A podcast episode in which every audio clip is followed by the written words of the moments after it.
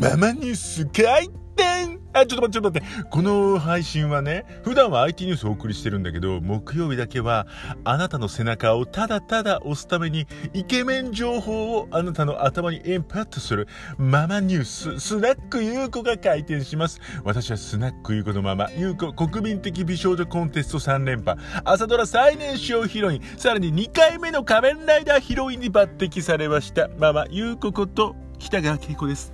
そうそう。で、今回ね、仮面ライダーがね、9月から新しくスタートするの。その名も、仮面ライダーセイバーっていうやつがね、スタートするのよ。だから、仮面ライダーがね、どんな話なのかっていうのも気になるんだけど、やっぱりママニュース的には気になるのは、イケメンよね。